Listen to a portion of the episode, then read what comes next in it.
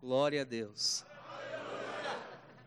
Estão bem treinados. A paz do Senhor, irmãos. Que coisa boa, não é? Obrigado, gente. Daqui a pouco eu vou chamar vocês novamente. Que coisa boa podermos estar juntos para celebrarmos ao Senhor. Deus tem tantas coisas para fazer no nosso meio. Deus quer realizar coisas extraordinárias nós só precisamos agarrar essa palavra dele, colocar essa palavra no nosso coração, deixar essa palavra do Senhor como aquele farol que vai nos guiar. Deus ele está nesses dias nos preparando. Eu não sei se você já ouviu essa expressão, mas provavelmente deve ter escutado muito nesses dias. Nós estamos nos últimos dias, não é assim? Nós estamos nos últimos dias, nós estamos nos últimos dias. O que é que isso significa? Significa que nós precisamos de um tempo de mais intensidade com o Senhor, nós precisamos estar mais envolvidos com o Senhor, porque esse tempo dos últimos dias será um tempo de uma grande colheita de almas, a maior colheita de almas que nós já tivemos em todos os tempos, vão ser realizadas nesses últimos dias, dias em que a igreja vai poder se posicionar, em que a igreja vai poder fazer coisas extraordinárias. Por quê? Porque o Senhor nos confiou para que nós possamos fazer isso. Amém? Eu queria que você abrisse sua Bíblia lá em Efésios. Efésios capítulo 1. Efésios é uma carta maravilhosa. E o livro de Efésios, Efésios capítulo 1, a partir do versículo 16, Paulo está fazendo uma oração. Eu creio que Paulo está fazendo uma oração guiado pelo Espírito, inspirada pelo Espírito. E essa oração que Paulo faz aqui não é só para a igreja de Éfeso, mas é para todas as igrejas. Amém? Paulo está fazendo uma oração. E eu gosto muito de Efésios. Eu falei, eu acho que eu falei ontem, quando eu estava falando na aula, eu falei que esse tempo eu tenho gastado um tempo especial com as cartas. Eu gosto das cartas. Tiago é uma das cartas que eu tenho estudado constantemente. O livro de Tiago é um livro maravilhoso. O livro de Pedro é um livro maravilhoso. E Efésios é um livro que tem coisas fantásticas. Quando você começa a ler as cartas, você vai perceber coisas que você nunca tinha percebido antes. Por quê? Porque as cartas são as instruções de Deus para a sua vida, o manual de Deus para a sua vida. Agora, muitas vezes nós não lemos manual. Alguém aqui é como eu, não é? Se talvez você não seja, mas eu prego para mim mesmo e deixo você ouvir. Não olhe o manual, não lê o manual. Eu me lembro que eu era solteiro e eu tinha uma máquina de lavar na minha casa, e a minha cidade, no mês de junho, julho, fica muito úmido, é uma dificuldade para secar as roupas, e eu tinha essa máquina de lavar, já fazia mais ou menos um ano, um ano e pouquinho, e eu estava lá, e eu estava com um casal que estava me visitando, ia jantar comigo, e aí eu fui tirar a roupa, ela, não, um minutinho que eu vou tirar a roupa aqui, e a mulher falou, não, Rosalão, por que você vai tirar a roupa agora? Falei, não, porque já lavou. Ela falou, não, tem um recurso aqui, ó. Você mexe nesse botão aqui e ela vai centrifugar a roupa, vai deixar quase sequinha. Fiquei indignado. Digo, eu vou quebrar essa máquina ainda hoje. Não é possível que eu tenha esse trem já faz mais de ano, eu tenho esse negócio há tanto tempo e eu não estava usufruindo. Por que não estava usufruindo? Falta de conhecimento. A falta de conhecimento, de ler o manual, de prestar atenção no manual. Mas quando prestamos atenção no manual, quando lemos o manual, o conhecimento vai chegar. E quando o conhecimento chega, você vai desfrutar daquilo que Deus tem para você. Amém? Então Paulo está orando aqui, veja aí, a partir do versículo 16, diz: Não cesso de dar graças a Deus por vós, lembrando-me sempre de vós nas minhas orações para que o Pai do nosso Senhor Jesus Cristo, para que o Deus do nosso Senhor Jesus Cristo, Pai da glória, vos dê o espírito de sabedoria e de revelação no pleno conhecimento dele. Agora eu quero que você preste atenção, segura Efésios aí. Eu quero que você preste atenção que ele usa duas palavras aqui muito interessantes. Ele diz: Olha, eu estou orando para que o Deus do nosso Senhor Jesus Cristo vos dê o espírito de sabedoria e revelação. O que é sabedoria? Sabedoria é a habilidade para aplicar aquilo que a palavra de Deus diz. Tiago capítulo 1 diz: quem não tem sabedoria, peça a Deus, e Deus dá sabedoria para fazer as coisas. A Bíblia não, nos ensina, irmãos, não somente o que fazer, mas como fazer e quando fazer. Às vezes nós até sabemos o que fazer, nós sabemos que aquilo é a coisa certa, mas às vezes não sabemos como nós vamos operar, colocar aquilo em ação. Como nós vamos fazer aquilo? Quando nós devemos fazer aquilo? A Bíblia diz muitas vezes que a palavra dita na hora certa, ela tem poder. Às vezes é a palavra certa, mas na hora errada. Às vezes é a palavra certa, mas da forma errada. Então, sabedoria é a habilidade de você aplicar a palavra. E revelação é aquela verdade que cai dentro de você. É aquele rapaz que recebeu Jesus, escreveu para a mãe: Mãe, aceitei Jesus, agora sou crente, agora minha vida foi transformada. E ela escreveu para ele novamente, dizendo: Filho, tira essa ideia da sua cabeça, isso não é para você. E ele disse: Está sem jeito, desceu para o coração. Aquilo que desce para o seu coração fica impregnado em você. Aquilo que desce para o seu coração fica agarrado em você. Aquilo que desce para o seu coração, ninguém vai mudar, ninguém vai tirar.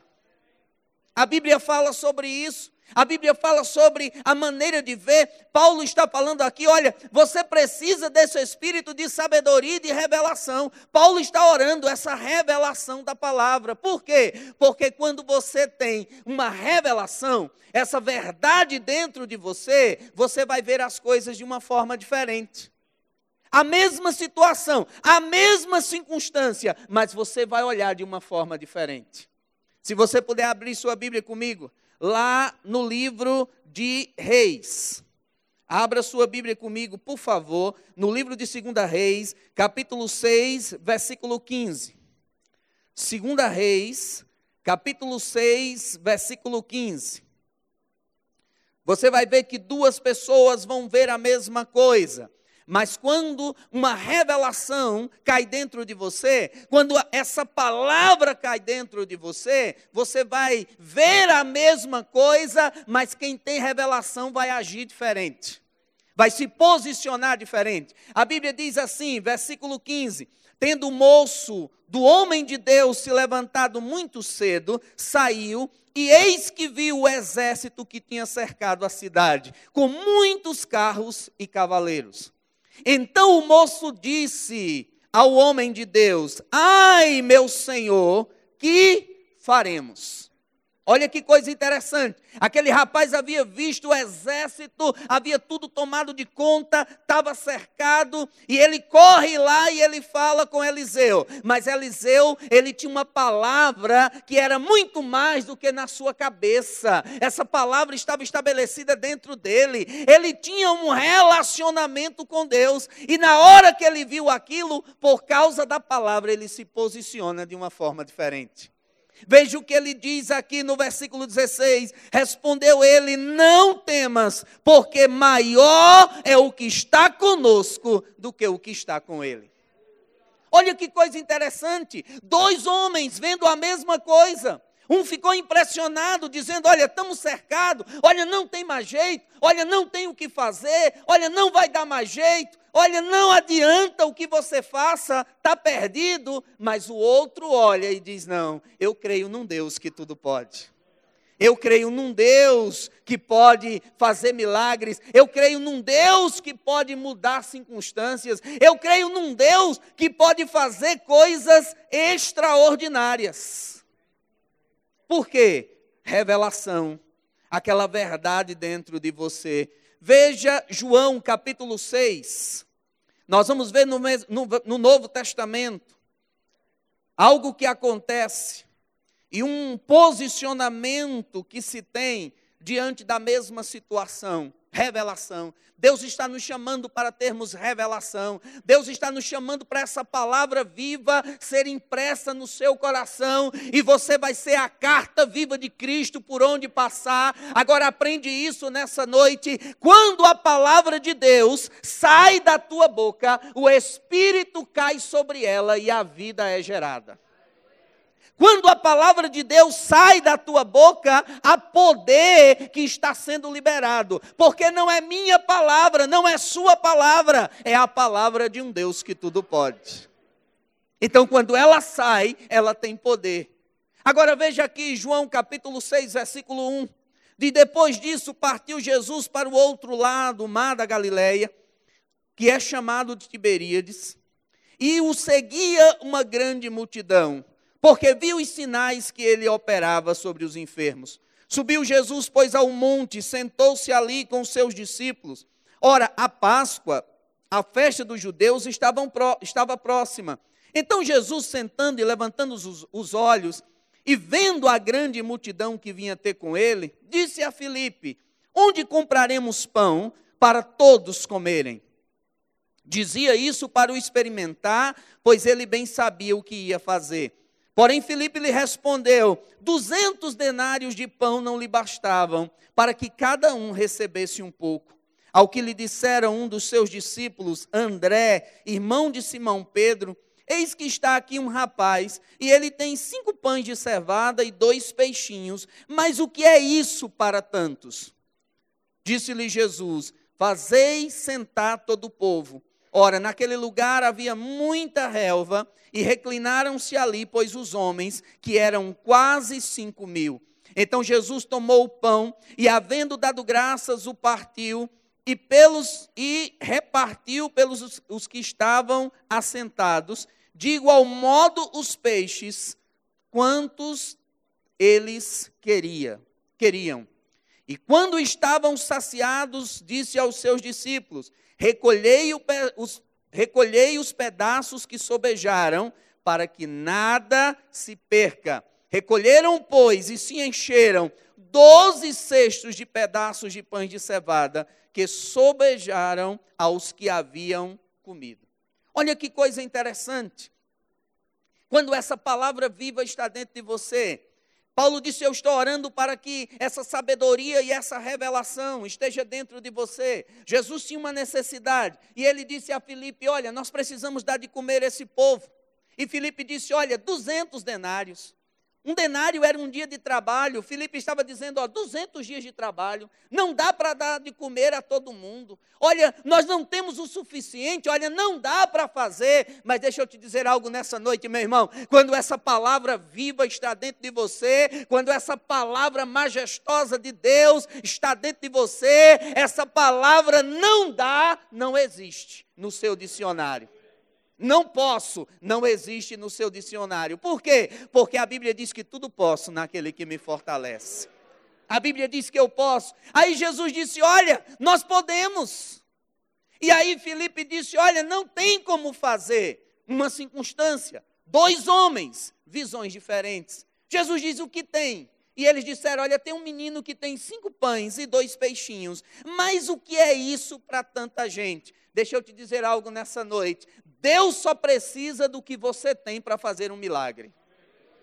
Deus só precisa daquilo que você tem para fazer um milagre. Talvez o que você tenha é pouco, talvez o que você tenha diante da circunstância que você está é nada. Talvez a única coisa que você tenha seja uma palavra. Mas Deus só precisa daquilo que você tem, e o milagre vai acontecer.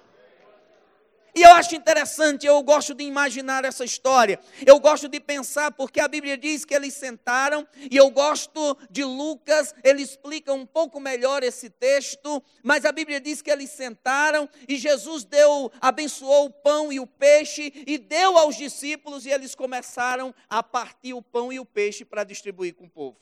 Agora pense comigo, João partindo um peixe e Pedro partindo o pão Agora tinha quase 5 mil homens, precisava de muito. E ele partindo o pão. E eu fico imaginando Pedro lá 40 minutos depois perguntando para João, dizendo: João, e teu peixe? João disse: pelo amor de Deus, se fosse um tubarão já tinha terminado. Que eu nunca vi um peixe tão ter tanta carne como esse. Que coisa impressionante. E lá está eles, não é, tirando um pedaço de peixe e o outro tirando um pedaço de pão. E a Bíblia diz que deu de comer a todos, que todos foram saciados e ainda sobrou, porque Deus, ele faz infinitamente mais. do que aquilo que nós pedimos ou do que aquilo que nós pensamos.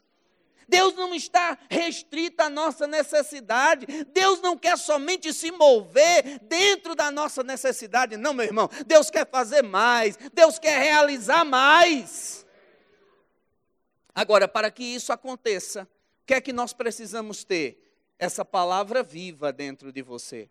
Essa palavra viva tem que estar dentro de você. Essa palavra viva tem que permanecer dentro de você. Essa revelação.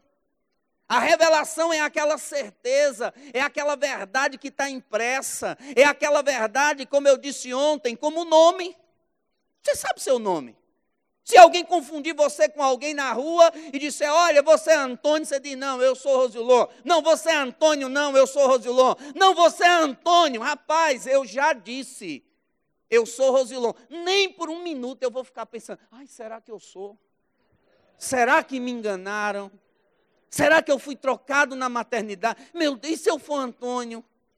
E toda a vida disseram que eu sou Rosilon, mas eu sou Antônio. Não, meu irmão. Isso está grudado em você. Eu estava outro dia em São Paulo e a menina, lá no, no, na hora de embarcar, a menina disse: Senhor Rosilon, o senhor não vai poder embarcar, seu nome está escrito errado aqui. Eu disse: Minha filha, você conhece outro Rosilon? Ela disse: Não. Eu digo: Põe no Google aí. Põe no Google aí para pesquisar, você vai ver. Vai sair eu.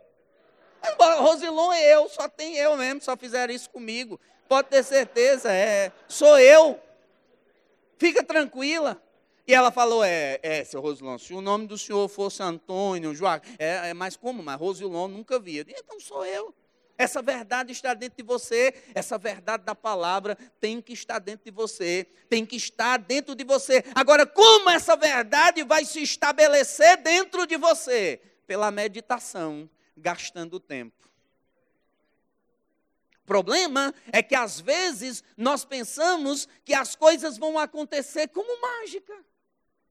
Às vezes nós pensamos, ah, não, eu vou só declarar a palavra e tudo vai acontecer. Não, você tem que declarar e crer. Você tem que declarar o que você crê, e à medida que você vai declarando, aquilo vai se agarrando ainda mais em você, mais em você, mais em você, porque tudo que você faz muito, você fica bom. Você lembra quando você aprendeu a dirigir? Que você pensava nas marchas? Vou pôr primeira agora, vou pôr segunda, terceira, mas à medida que você foi dirigindo mais, mais, mais, mais, você não pensa mais nas marchas, você só vai passando as marchas. E aí você vai começar a entender essa verdade dentro de você e você não vai ser mais como o cara que dirige o carro. Por quê? Quem dirige o carro, tudo o que acontece fora determina o que você faz dentro. Se tem um buraco, você tem que frear. Se tem uma placa, você tem que ter cuidado. Se tem uma coisa, você tem que desviar. Mas quando você está pilotando um avião, é diferente. Quantos sabem que no céu não tem estrada? Não, vou sair de Campina Grande o Bauru. Então você sai de Campina, chega lá na Bahia, tem uma nuvem azul, entra à esquerda na nuvem azul. Quando chegar, ó, preste atenção, porque Minas Gerais a nuvem é amarela. Você entra na nuvem amarela, não, não tem estrada. Mas ele tem um equipamento no avião em que você trava as coordenadas. E você coloca as coordenadas de onde você vai. E você trava aquelas coordenadas. E aí você vai. E é interessante porque chega uma hora que o piloto não está vendo a cidade, o piloto não está vendo a pista, o piloto não está não tá vendo as luzes da cidade, não há sinal nenhum que a cidade está lá. Mas ele começa com todos os procedimentos para colocar o avião numa, numa altitude certa, para colocar o avião alinhado com a cabeceira da pista, porque ele precisa colocar o avião no chão.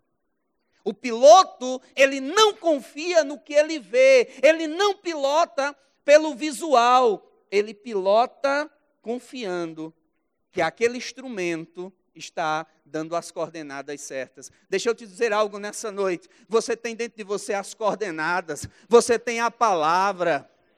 Você pode confiar na palavra.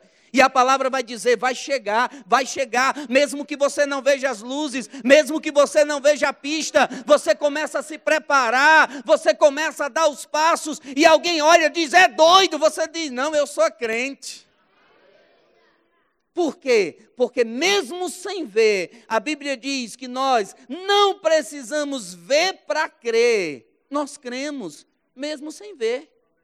A Bíblia diz: crie, por isso falei.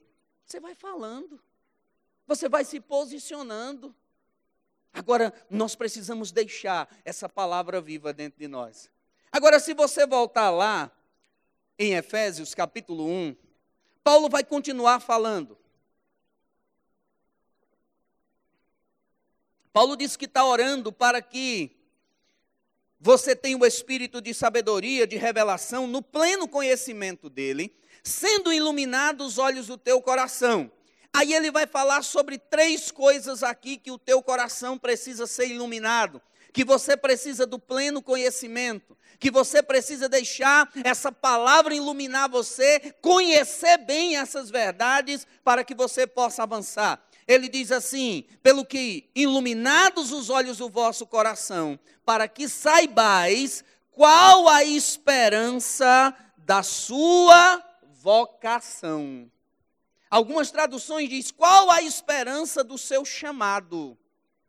Agora deixa eu te explicar isso. Quando a Bíblia fala em chamado aqui em Efésios, não está falando no chamado no ministério, não está falando no chamado para fazer alguma coisa. A Bíblia está falando sobre o teu chamado de crente. Olha que visão, olha que revelação poderosa eu vou te dar hoje à noite. Antes de ser ministro, eu sou crente. E como crente, eu tenho que andar como todo mundo. Porque no céu não entra os ministros. Eu não vou chegar no céu com a minha carteirinha, dizendo, opa, Rosilon Lourenço, pastor do Ministério Verbo da Vida, onde é que eu sento? Aí o anjo vai dizer assim, rapaz, você veio para o lugar errado, porque aqui é só os filhos. Mas a, a, a, as autoridades foram dadas aqui. As pessoas foram ungidas para estarem aqui.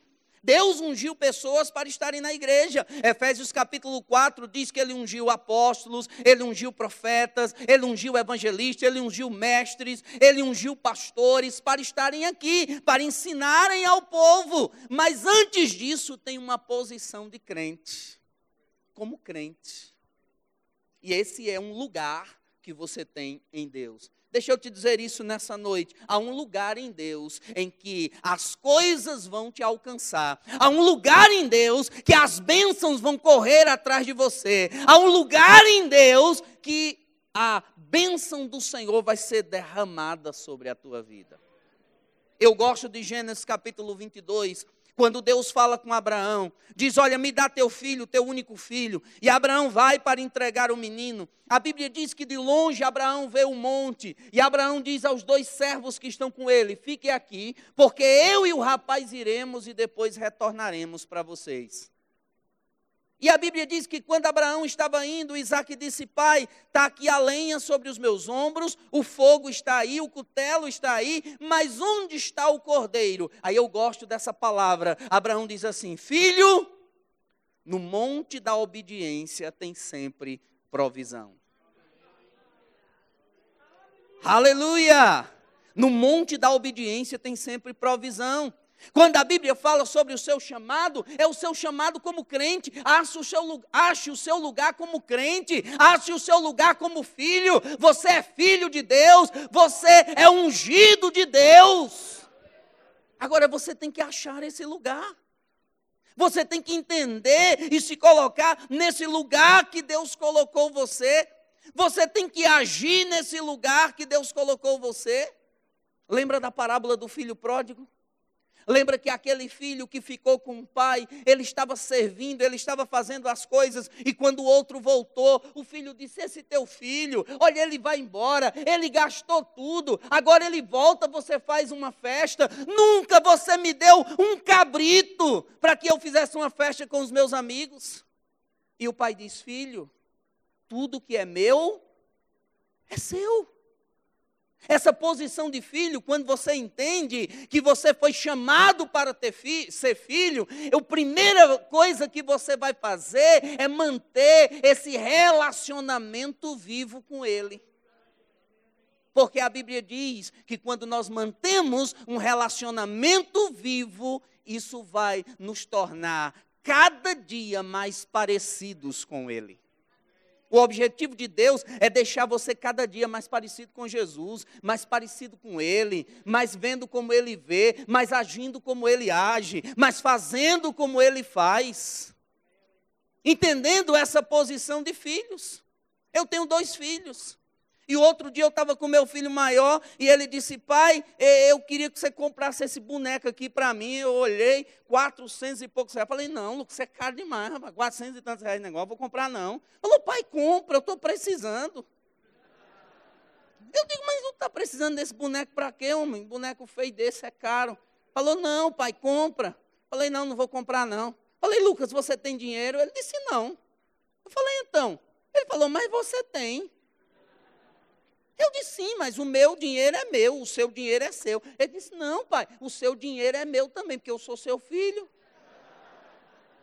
Eu disse, onde você está aprendendo isso? Ele disse, no departamento infantil. As tias estavam ensinando que tudo que é do pai é do filho, tudo que é seu é meu também. Eu disse, rapaz, olha, e é interessante, porque ele não diz o carro do meu pai, ele não diz o carro da minha mãe, a casa do meu pai, ele diz o nosso carro, a nossa casa. Não é assim? A nossa casa, o nosso carro. Por quê? Porque ele sabe que ele é filho.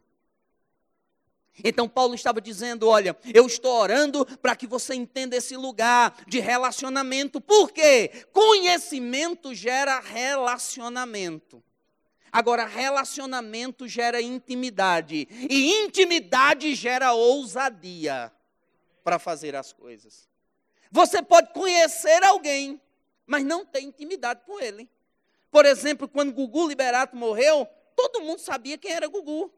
Se você perguntasse, Rosilon, quem é Gugu? Eu ia dizer, olha, era um apresentador brasileiro, tinha tantos anos, tinha tantos filhos, morava em Miami, fazia isso, fazia aquilo. Eu ia falar um monte de informação sobre a vida dele, mas eu nunca sentei com ele, eu nunca tomei café com ele, ele nunca contou uma piada para mim e eu contei uma piada para ele. Nós não tínhamos um relacionamento de intimidade. Então eu conheci aquela pessoa superficialmente.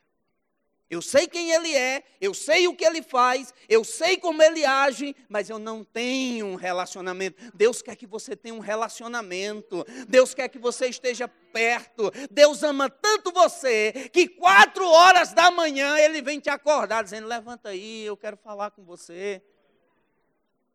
Quer um relacionamento de intimidade, de estar junto. Lá no Nordeste a gente diz que quer conhecer uma pessoa como um saco de sal com ela. Leva tempo para derrubar um saco de sal junto. Aí você vai conhecer, aí vai ter intimidade, aí você vai conhecer o caráter de Deus. Você vai saber quando alguém, ah, mas Deus fez isso. Você diz, meu Deus não faz isso não. Assim como você diz, se alguém chegar para você e você conhece muito bem o seu pai, e alguém chegar para você e dizer: Olha, eu vim falar com você, seu pai assaltou um banco. Você diz: Papai, não faz isso não. Mas eu tenho certeza, tem não, tem certeza não. Eu vou dizer, rapaz, tem uma explicação para isso. Meu pai jamais assaltaria um banco. Conheço o caráter do meu pai. Quando você tem intimidade, acha esse lugar de filho e tem intimidade, você vai se posicionar diante das situações, porque você conhece o caráter do seu Deus. Você, tá, você sabe como seu Deus age, você sabe o que seu Deus faz e o que ele não faz. Agora preste atenção nisso. Deus não precisa das ferramentas de Satanás para ensinar você. Deus não precisa disso. Deus sabe te ensinar da forma certa em amor porque ele não tem amor, ele é o amor. Então Paulo está dizendo, olha, você precisa entender em primeiro lugar qual a qual é a esperança da sua vocação, achar esse lugar. Lugar que Deus quer você. Tem um lugar que é só você pode encaixar, como aquele quebra-cabeça. Tem um lugar no ministério que só você pode encaixar. Nós podemos pegar dez pastores aqui, todos têm um chamado pastoral, mas unções diferentes, características diferentes, vão funcionar de formas diferentes. Porque Deus trabalha com gente personalizada. Deus não trabalha com linha de produção. Não é? Para você ver, você é um. 7 bilhões de pessoas no mundo. Só você tem a impressão digital que você tem. É o meio de averiguar as coisas mais seguro, porque ninguém tem uma impressão digital igual à sua. Você é único. Deus te fez e quebrou a forminha, só tem você. Né? Graças a Deus, porque tem alguns irmãos, se Deus tivesse feito em série, a gente estava desmantelado. Mas graças a Deus que só tem, não é? Deus fez só um mesmo, aí dá para levar a coisa adiante. Aí o apóstolo Paulo continua dizendo, versículo 18: a esperança da sua vocação e quais as riquezas da glória da sua herança nos santos. Tem uma herança para você. Tem algo que Deus deixou para você. Tem coisas que Deus quer dar para você. Meu irmão, aprende isso. Se a gente fosse deixado aqui nessa terra, se Deus dissesse assim: olha, só vai ter salvação no final. Aqui você vai viver se arrastando, olha, aqui você vai viver rebentado. Ainda assim era vantagem. A gente dizia, rapaz, estou dentro. Só salvação mesmo. Mas a Bíblia diz que Deus é tão bom, tão bom, que além da salvação, Ele deu todo o upgrade que nós precisamos. Agora, muitas vezes, nós não entendemos isso como igreja. E às vezes nós ficamos tão concentrados nas circunstâncias, nas coisas, que nós perdemos esse melhor de Deus, a uma herança, as coisas que a Bíblia diz sobre você, as coisas que estão escritas sobre a sua vida, aquilo que Deus diz que você é, aquilo que Deus diz que você tem, aquilo que Deus diz que você pode, porque Ele quis abençoar você. Não tem nada a ver com quem você é. Não tem nada a ver porque você é alto ou baixo, magro ou gordo. Ah, não, Deus ama mais o, o, o, os magrinhos, aí eu ia estar fora. Ah, não, não, Deus ama mais os, os, os gordinhos. Eu ia estar fora também, porque eu estou mais ou menos, né? Ah, não, Deus ama mais os bonitos. Aí eu estaria mais por ali, né? E não somente eu, mas os companheiros que eu vejo aqui também, que eu não estou sozinho nessa parada. Ah, não, Deus só ama mais quem tem cabelos ah, ah, loiros assim. Não, Deus ama você. Deus amou você, Deus quis dar para você, Deus quis abençoar você. A Bíblia diz que Ele deu tudo o que você precisa. Segunda Pedro diz tudo o que precisa a, da vida e da piedade. Ele já deu para você. É tudo seu. Agora você precisa entender qual é a sua herança. Qual é a sua herança? Quando alguém deixa uma herança, a primeira coisa que se faz é levantar uma pessoa para ser o inventariante. Não é assim? Que é para ver o que é que a pessoa tem, para ver o que é que deixou. E aquele inventariante vai levantar tudo que a pessoa deixou para poder passar para os herdeiros. A Bíblia diz que você é herdeiro de Deus. Mas muitas vezes não entendemos a herança que temos. Muitas vezes não compreendemos a herança que temos. E às vezes ficamos sem usufruir daquele melhor de Deus. Por quê? Não entendemos. E às vezes pensamos, não, mas isso não é para mim. Não, aquilo que a Bíblia diz é para você. Se a Bíblia diz que você é mais do que vencedor, você é mais do que vencedor. Se a Bíblia diz que você pode todas as coisas naquele que te fortalece, você pode todas as coisas naquele que te fortalece. Se a Bíblia diz que Deus é aquele que supre cada uma das suas necessidades, Deus é aquele que supre cada uma das suas necessidades. Se a Bíblia diz que Deus é aquele que cura, Deus é aquele que cura. Agora nós precisamos saber e nos posicionar diante dessa situação.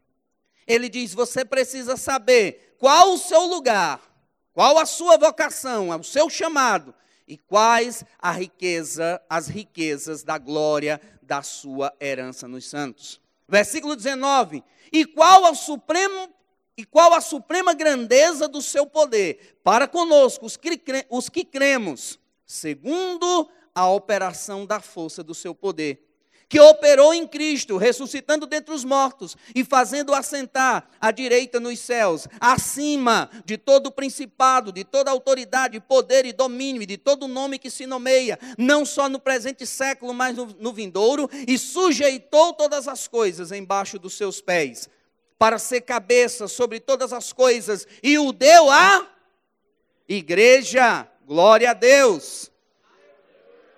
Ó, o qual é o seu corpo, o cumprimento daquele que cumpre tudo em todos. Olha que coisa interessante. A Bíblia diz que há um poder que está disponível para nós. E nós precisamos conhecer esse poder. Se você vai lá em, Lucas capítulo 8, você vai ver na parábola, na parábola do semeador, como o diabo deseja roubar a coisa mais preciosa que você tem. O que? A palavra. Porque se ele rouba a palavra, você não vai entender quem você é, nem o poder que você tem em Cristo. Mas você foi ungido. Há uma unção sobre você. E é tão interessante isso, porque, por exemplo, você faz um concurso da polícia, e você passa, e você é empossado, e você recebe uma funcional, uma carteira, que diz quem você é, e você recebe uma arma para proteger a sua vida e a sociedade. Agora é interessante, eu tenho um amigo, Gilson Lima, tinha, ele já foi para o Senhor, Gilson Lima, e um dia nós estávamos no aeroporto, ele era policial federal há mais de 30 anos, e um dia ele estava no aeroporto e ele disse: Rosilon, eu vou mostrar para você que sem mostrar a funcional, sem mostrar nada, eu vou entrar até lá dentro por causa da minha posição, do meu posicionamento. Eu vou entrar, vou emburacar nos portões por causa do meu posicionamento. Da forma como eu me posiciono, diz quem eu sou. Eu disse: Eu não acredito, não. Eles ficam olhando aí. Aí ele tacou o pé lá, os caras parando, Polícia Federal cara abria a porta, Polícia Federal, e ele foi entrando. Posicionamento. Sabe, o posicionamento faz com que você é, possa andar em algumas coisas. Diante de circunstâncias, que tipo de posicionamento nós temos? Diante das coisas que a vida levanta, que tipo de posicionamento nós temos? Agora eu precisava resolver uma coisa. E eu já vinha lidando com isso no banco há vários dias, vários dias, e eles não resolviam. E um dia eu descobri quem era o gerente geral lá, né, das agências de Campina Grande. E eu fui lá e eu coloquei um blazer legal, uma roupa legal. Cheguei lá, a mocinha estava lá. Eu disse a ela: Tudo bem, minha filha? Boa tarde. Ela disse: Boa tarde. Eu disse: Diga a ele, é, o senhor, acho que era Manuel, alguma coisa. Eu disse: Senhor Manuel, é, eu digo: É, diga a ele que Rosilon Lourenço está aqui para falar com ele. Ela disse: O senhor tem hora marcada? Eu digo: Precisa não. Só diga a ele que é Rosilon Lourenço e ele sabe. Ela disse, ô senhor Rosilon, senta aí, o senhor quer um café? Eu digo, não, obrigado, estou bem. E ela foi lá, e daqui a pouco ela disse, ô senhor Rosilon, o senhor senta aí um pouquinho, já vai atender o senhor, viu, só está terminando aqui, já vai lhe atender. Eu digo, tá certo. Aí, me atendeu, entrei lá, e falei, ô Manuel, como é que tá, rapaz? Ô Rosilon, tudo bem, como é que você está? Eu digo, tô jóia. Rapaz, estou precisando que você resolva uma coisa aqui para mim. Ele disse, ah, tá bom. E começou a falar, e você já teve com alguém que de vez em quando aquela pessoa dá aquela olhada para você e, e, no olhar ele pergunta assim, mas, mas quem é esse, de onde, eu, de onde eu conheço esse cara? Quem é pastor passa muito por isso, né? As pessoas encontram, ô oh, pastor Eli, aí dá um abraço, tal, e você, meu Deus do céu. Que às vezes não é da sua igreja, às vezes é da sua igreja, senta lá atrás, você nunca viu, às vezes é alguém que te conhece da cidade, às vezes você está em outra cidade, Ô, oh, fulano, você... mas o seu posicionamento, a forma como você se posiciona, a forma como você se coloca. Sabe, Deus te chamou, Deus te ungiu para que você possa se colocar. E eu não estou falando de orgulho besta, eu não estou falando de posição como se você fosse o dono do mundo, não. Eu estou falando de você se colocar naquilo que Deus te chamou para ser. Eu estou falando de você se colocar naquilo que a palavra diz que você é, diante da circunstância. O meu Deus disse assim, a palavra diz assim, eu não vou arredar o pé. E quem for fraco, que se quebre. Mas eu sei o que a palavra diz, eu sei o que Deus está dizendo. Então, aquele homem que foi empossado, ele recebeu aquela autoridade em nome do Estado. Às vezes ele é assim, igual eu, pequeno, e aí chega lá, por que alguém não mete a mão nele? Porque sabe se meter a mão num policial, vai vir o resto da família. E a família é grande. Quando ele vai para a academia, ele aprende uma coisa chamada voz de comando. Porque ele vai lá e ele aprende voz de comando, que é para comandar as coisas. Porque ele não pode chegar, por exemplo, num bairro pesado, dizendo: Ô pessoal, tudo jóia? Como é que vocês estão? Ô, moça, tudo bem? Polícia Federal, como é que tá? Cara de cavalo, e você aqui de novo, rapaz. Já aprendi você quatro vezes, mas. Tudo jóia aí com você. Gente, olha, se der, se for possível. Estou atrapalhando, não, né? Não, estou vendo aqui vocês estão bebendo, mas não estou atrapalhando, não, né? Eu queria saber se for possível, dá para todo mundo ficar em pé. É, polícia, né? Vou ter que revistar vocês. Pessoal aí vai falar. O senhor, por, por gentileza, vocês poderiam ajudar? Dava para ficar em pé? É assim que faz? Não. Por quê? Porque não se entende esse tipo de linguagem. Então você já chega e já entra dizendo: polícia, o que é? Todo mundo em pé, a mão lá na parede, todo mundo.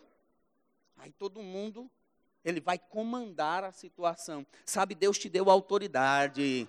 Deus derramou a palavra dentro de você. Você não pode chegar para o diabo. Ô, oh, seu diabo, tudo bem? Como é que está sua mãe? É, dona demônia tá boa e, né? E os meninos, tá tudo bem? Ô, oh, seu diabo. Olha, eu tenho uma autoridade, não é? Não, você tem que se posicionar. Você tem que dizer e falar numa linguagem que ele entenda. Satanás, aqui você não vai mandar. Diante das circunstâncias, você tem que se posicionar, por exemplo, em alegria. Mas tem alguns irmãos que parece que foram batizados no vinagre. Você olha, irmão. E aí, meu irmão? Ai, pastor, eu estou muito alegre, pastor. Estou numa alegria tão grande, pastor. É, é porque minha alegria é, é por dentro. Mas por dentro eu estou. Uh! Vou até dar o grito de guerra. Uh! Que é essa alegria. Não!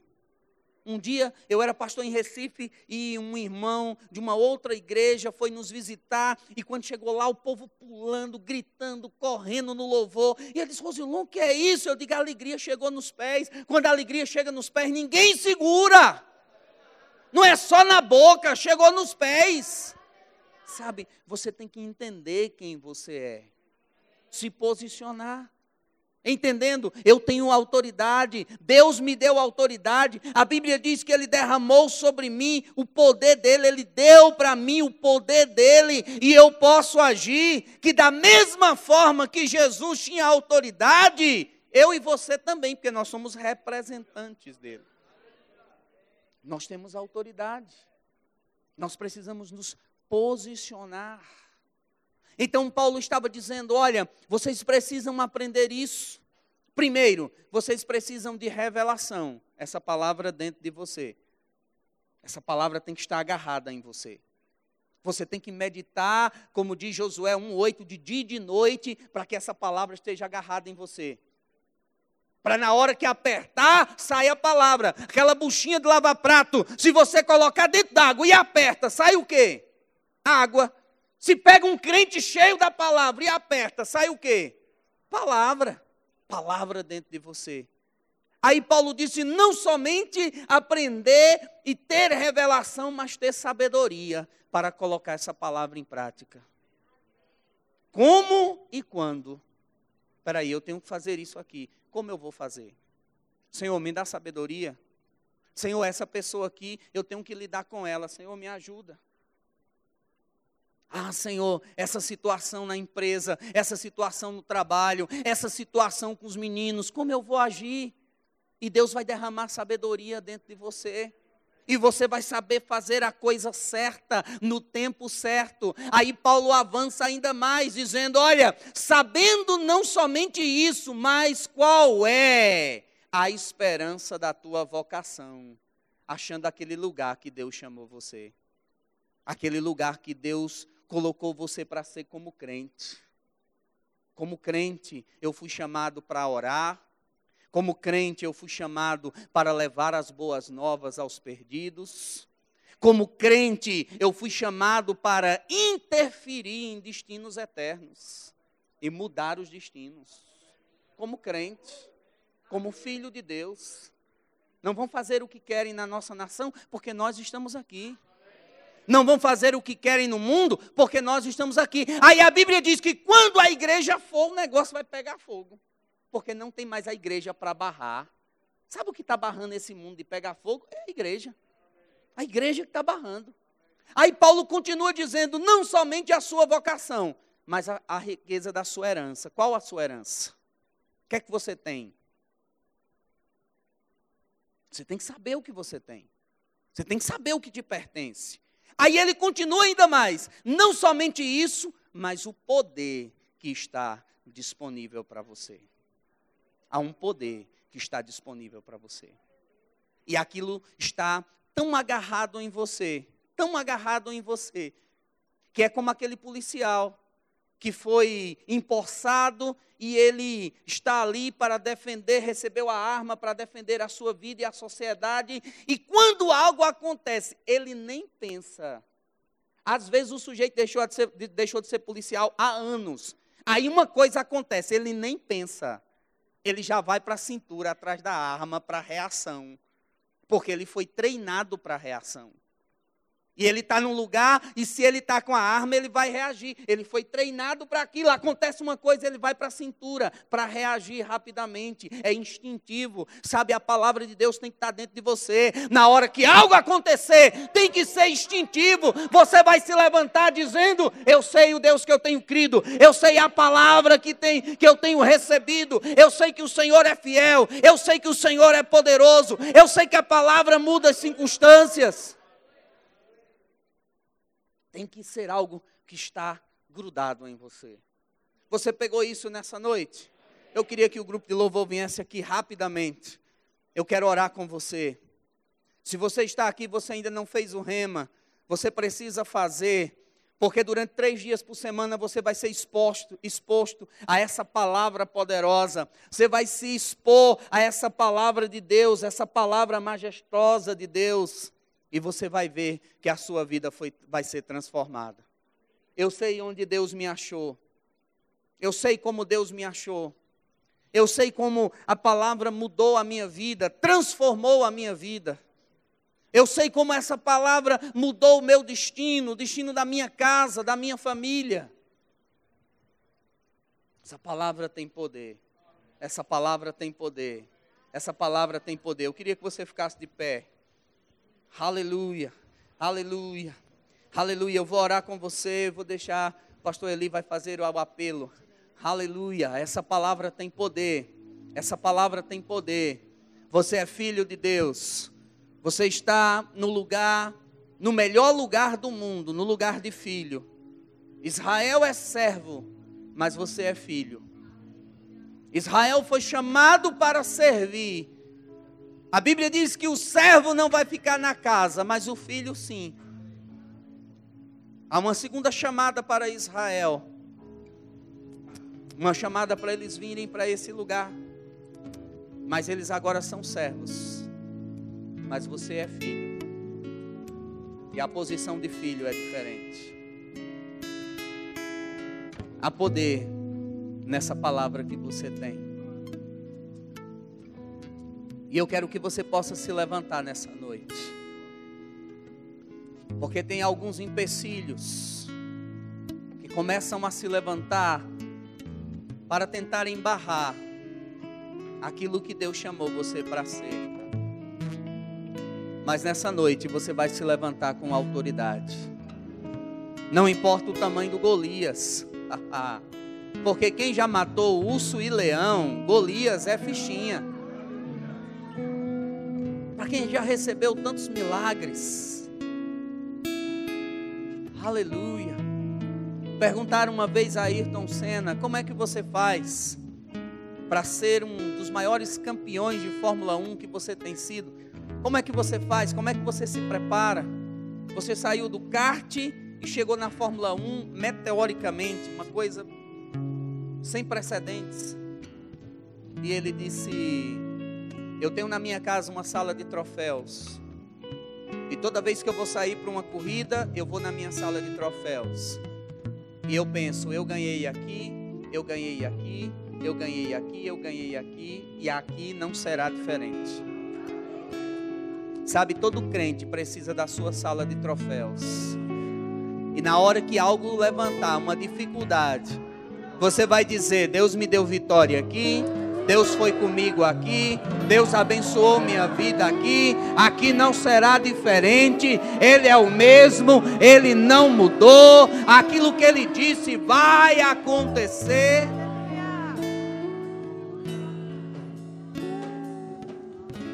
Fecha teus olhos enquanto nós adoramos ao Senhor. Senhor, para sempre proclamarei que o Senhor é bom. Bendirei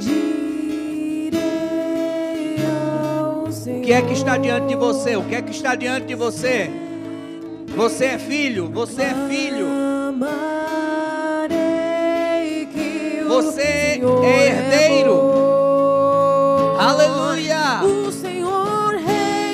Poder de Deus está disponível para você.